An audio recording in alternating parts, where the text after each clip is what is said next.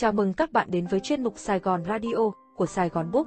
Rất vui khi lại được gặp các bạn. Sài Gòn Radio hay là chuyên mục review các cuốn sách ở nhiều thể loại như kinh tế, lãnh đạo, khởi nghiệp, kỹ năng, tinh thần, nuôi dạy con, các tác phẩm văn, thơ có giá trị do Sài Gòn Book phát hành.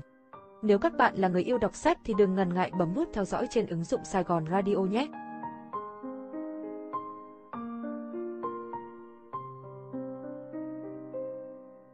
Chapter trò chuyện với chính mình. Bẩm sinh mình là người sinh ra suy nghĩ đã tiêu cực, khi gặp một vấn đề gì đó mà chưa hoàn thành hoặc ngay cả sự việc chưa diễn ra, tâm trí lúc nào cũng trong trạng thái bứt rứt, căng thẳng. Dù có chấn an bản thân như thế nào, có thể hiện mặt vui vẻ ra sau, nhưng mình vẫn không thể nào giấu được trái tim lo sợ và cũng chẳng vượt qua cảm giác đó được. Trong những buổi tối mất ngủ nằm trằn trọc, mình đã tự hỏi rất nhiều lần, làm sao để thoát ra khỏi điều này. Mình không thích phải sống trong trạng thái tinh thần như vậy nữa.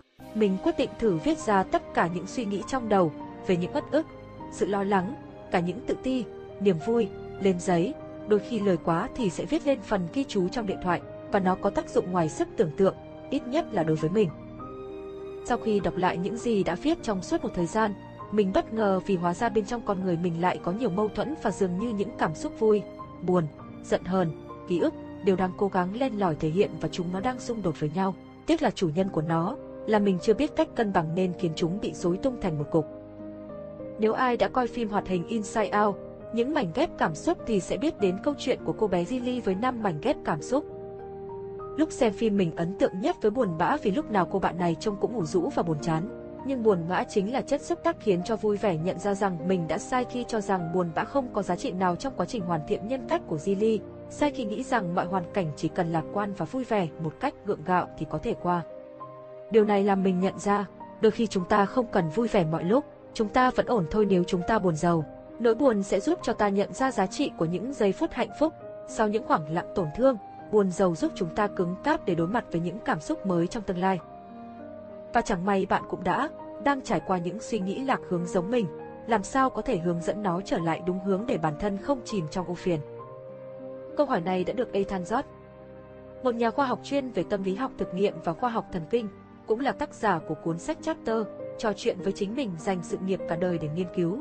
Ông cho rằng, khi tiếng nói nội tâm mất kiểm soát và sự suy nghĩ luẩn quẩn giành quyền điều khiển, tinh thần chúng ta sẽ bị tra tấn và tê liệt.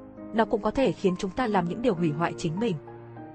Đó là lý do mà Ethan Jot đã nghiên cứu ra các phương pháp chuyển đổi những ưu tư phiền não và suy nghĩ tiêu cực thành sức mạnh nội tâm trong chapter như Độc thoại tạo khoảng cách giúp con người đối phó với những suy nghĩ luẩn quẩn, sức mạnh của thiên nhiên cung cấp công cụ quý giá để chăm sóc nội tâm, sắp xếp môi trường xung quanh để xử lý suy nghĩ luẩn quẩn, các công cụ để nhận sự hỗ trợ từ người khác.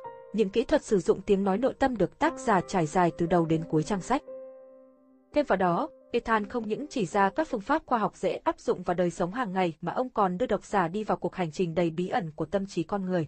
Từ một mật vụ cơ quan an ninh quốc gia Mỹ cho đến thổ dân, người vô gia cư, từ những người bình thường khác cho tới những người nổi tiếng trên thế giới đã chiến đấu với tiếng nói nội tâm của mình như thế nào. Suy cho cùng, ai cũng mong muốn có một trái tim bình yên, hy vọng với Chatter, trò chuyện với chính mình bạn sẽ tìm được hạnh phúc tự thân và hiểu thấu sức mạnh nội tâm của mình.